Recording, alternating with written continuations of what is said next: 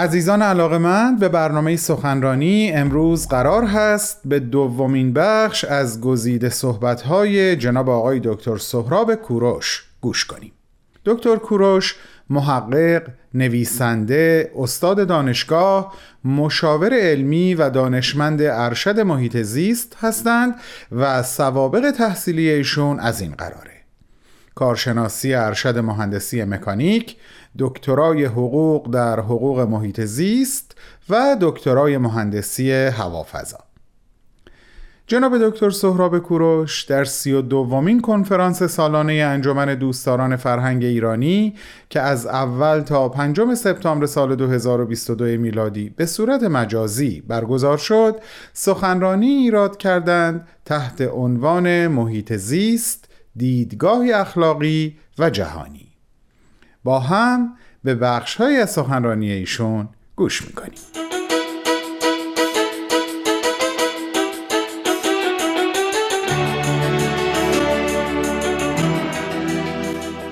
مشکلات و مسائل جهانی باید از طریق اقدام جمعی و تحت نظارت و کنترل یک مرکز مسئول جهانی حل و رفع شوند. این مرکز باید دارای قدرت اجرایی در سطح جهانی باشد که بتواند بر موانع اقدام جمعی نظیر ادعای حاکمیت ملی فائق آمده و در رفع و پاکیزه سازی آلودگی های محیط زیست در داخل مرزهای سیاسی کشورها اقدام کند. دیوید والس ویلز در کتاب مشهورش The Uninhabitable Earth زمین غیرقابل سکونت که در لیست کتاب های پرفروش سال 2019 مقام اول را احراز کرد.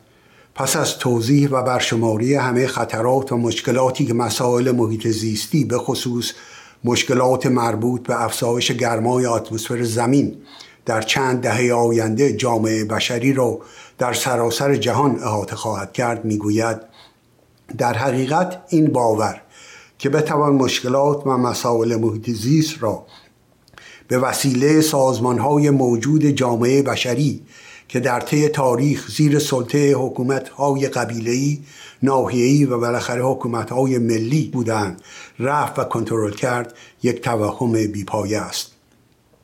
او همچنین می‌گوید اگر می‌خواستیم که یک خطر عظیم و جهان شمولی را اختراع کنیم که مواجهه با آن نیازمند یک سیستم همکاری جهانی واقعی و کارآمد باشد آن خطر تغییرات و مشکلات کنونی محیط زیست به خصوص افزایش گرمای اتمسفر زمین است.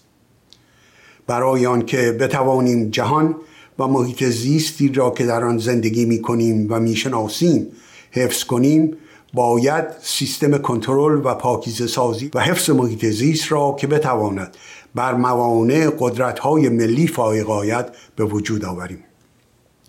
در گزارش دبیر کل سازمان ملل متحد در تاریخ 20 سپتامبر 2021 آمده است.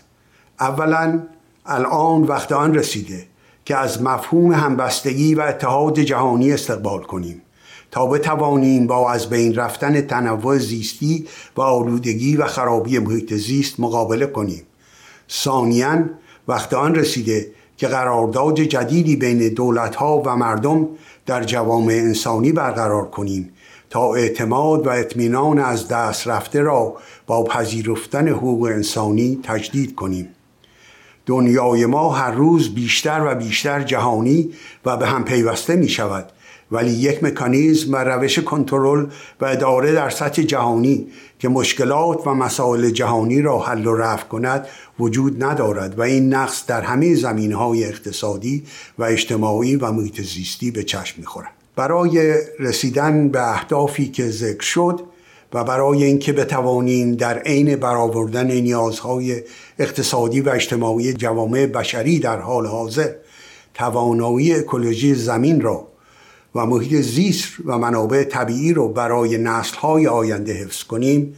احتیاج به یک سیستم جهانی بر پایه تساوی حقوق انسانی و امنیت جمعی هست که بتواند محیط زیست را در برابر خطرات آلوده سازی بی‌محابا و بهره برداری افراطی حفظ کند.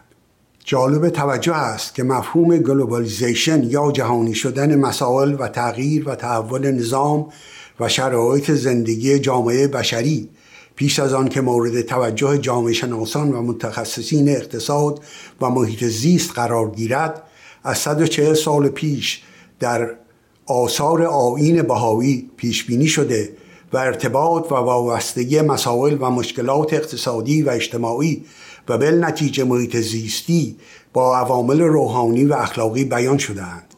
و احتیاج به ایجاد یک سیستم اتحاد دول و مردم جهان بر پایش شناخت و برابری حقوق انسانی و امنیت جمعی تاکید گردیده.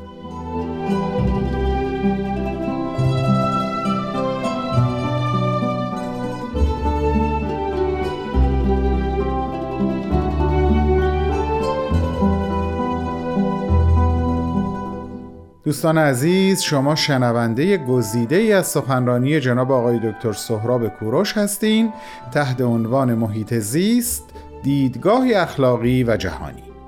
بعد از چند لحظه کوتاه به اتفاق به ادامه صحبت ایشون گوش می‌کنیم. با من همراه باشید.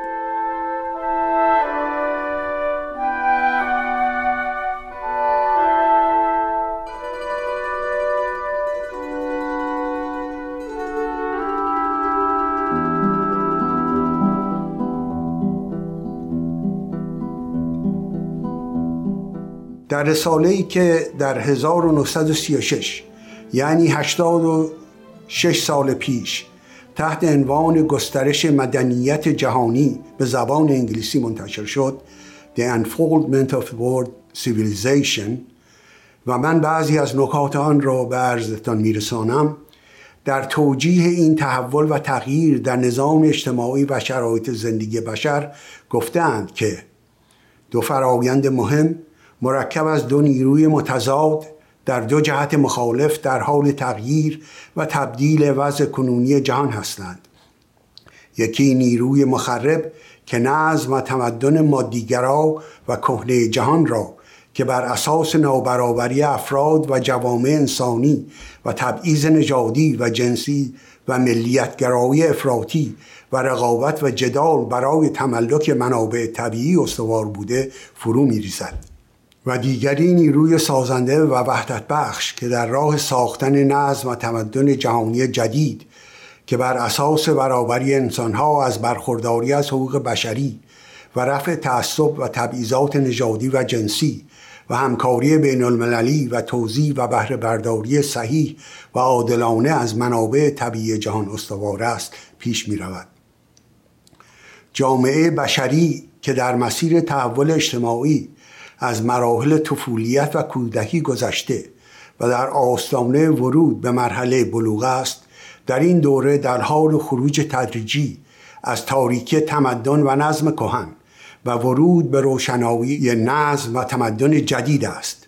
ما در آستانه عصر و دوره هستیم که در آن استرابات و تشنجات اجتماعی، اقتصادی و محیط زیستی نتیجه عملکرد مدنیت کهنه و فرسوده است که از قبول مقتضیات و شرایط جدید زندگی انسانی سر باز زده و می‌خواهد دنیای جدید را با همان اصول و روش های کهنه ملیتگرایی افراطی و مرزهای بسته و فرصت طلبی و رقابت ناسالم و استثمار منابع طبیعی و محیط زیست اداره کند. ولی برای مقابله با بحران محیط زیست نظم جدیدی لازم است. در این رساله نظم و تمدن جامعه جهانی که در اثر عملکرد نیروهای سازنده به وجود خواهد آمد چنین توصیف شده. وحدت نوع انسان به نوعی که حضرت بهاءالله مقرر فرموده مستلزم آن است که یک جامعه متحد جهانی تشکیل گردد که در آن تمام ملل و نژادها و طبقات به نحو کامل و برای همیشه متحد گردند. و در عین حال استقلال دولت‌های عضو و آزادی و ابتکار اعضا به طور کامل و قطعی محفوظ ماند. این جامعه جهانی تا جایی که می‌توان تصور کرد باید دارای یک هیئت مقننه و یک هیئت مجریه به پشتیبانی یک نیروی بین باشد که قوانین هیئت قانونگذاری را تنفیذ نموده به مرحله اجرا خواهد آورد و وحدت جامعه جهانی را حفظ خواهد کرد. یک دادگاه بین المللی تمام اختلافات دولت های عضو را داوری کرده و به صورت عادلانه حل خواهد کرد. یک شبکه ارتباط بین المللی International Network of Communication به وجود خواهد آمد. که با سرعتی حیرت انگیز و نظم و ترتیبی کامل تمام زمین را در بر گرفته و از محدودیت ها و موانع ملی آزاد خواهد بود.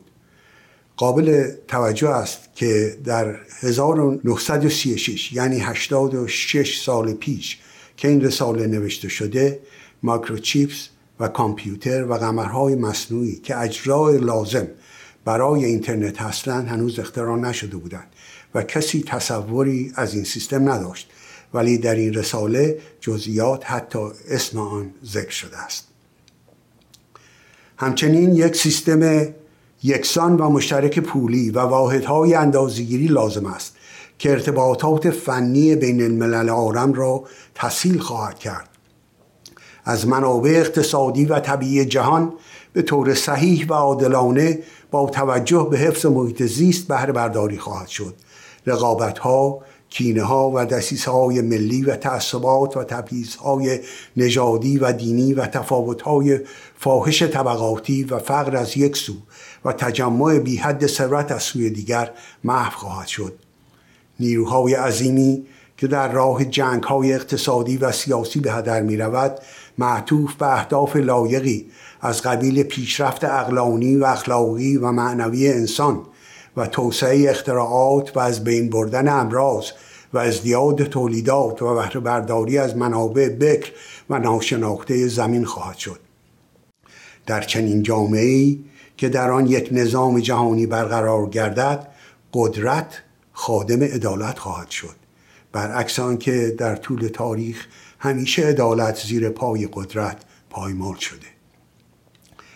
در این رساله آمده است که این است هدف و مقصدی که نوع انسان ناگزیر بر اثر نیروهای وحدت بخش حیات به سوی آن در حرکت است.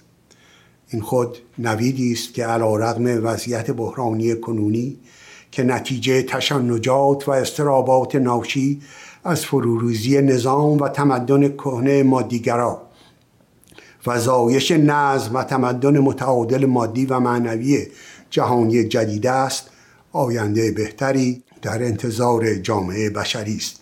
در خاتمه می‌خواهم خاطر نشان کنم که با الهام از این رهنمودها و در راستای کاربرد عملی آنها جامعه جهانی بهایی نیز در طی سی سال گذشته در بسیاری از کشورها و مناطق جغرافیایی جهان به وسیله جوامع محلی بهایی با مردم این مناطق سازمانهای غیر دولتی انجیو بنیادهای اجتماعی و مجامع بین المللی در زمینه ایجاد آگاهی بیشتر و بهبود و بازسازی محیط زیست همکاری نزدیک و پرثمری داشته است. از لطف و توجهتون بسیار متشکرم.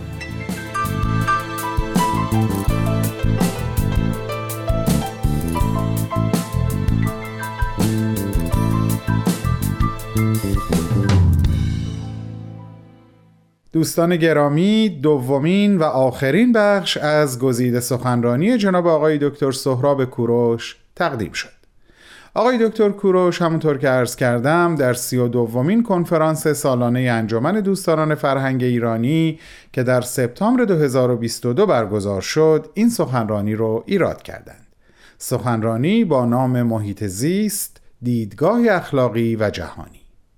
شما دوستان اگر مایل به شنیدن صحبت‌های کامل آقای دکتر کوروش هستین می‌تونین لینک این سخنرانی رو در وبسایت ما یعنی www.persianbms.org پیدا کنید. از همگی شما دعوت می‌کنم شنبه هفته آینده شنونده یک سخنرانی تازه از یک سخنران تازه باشید. با سپاس و با بهترین آرزوها.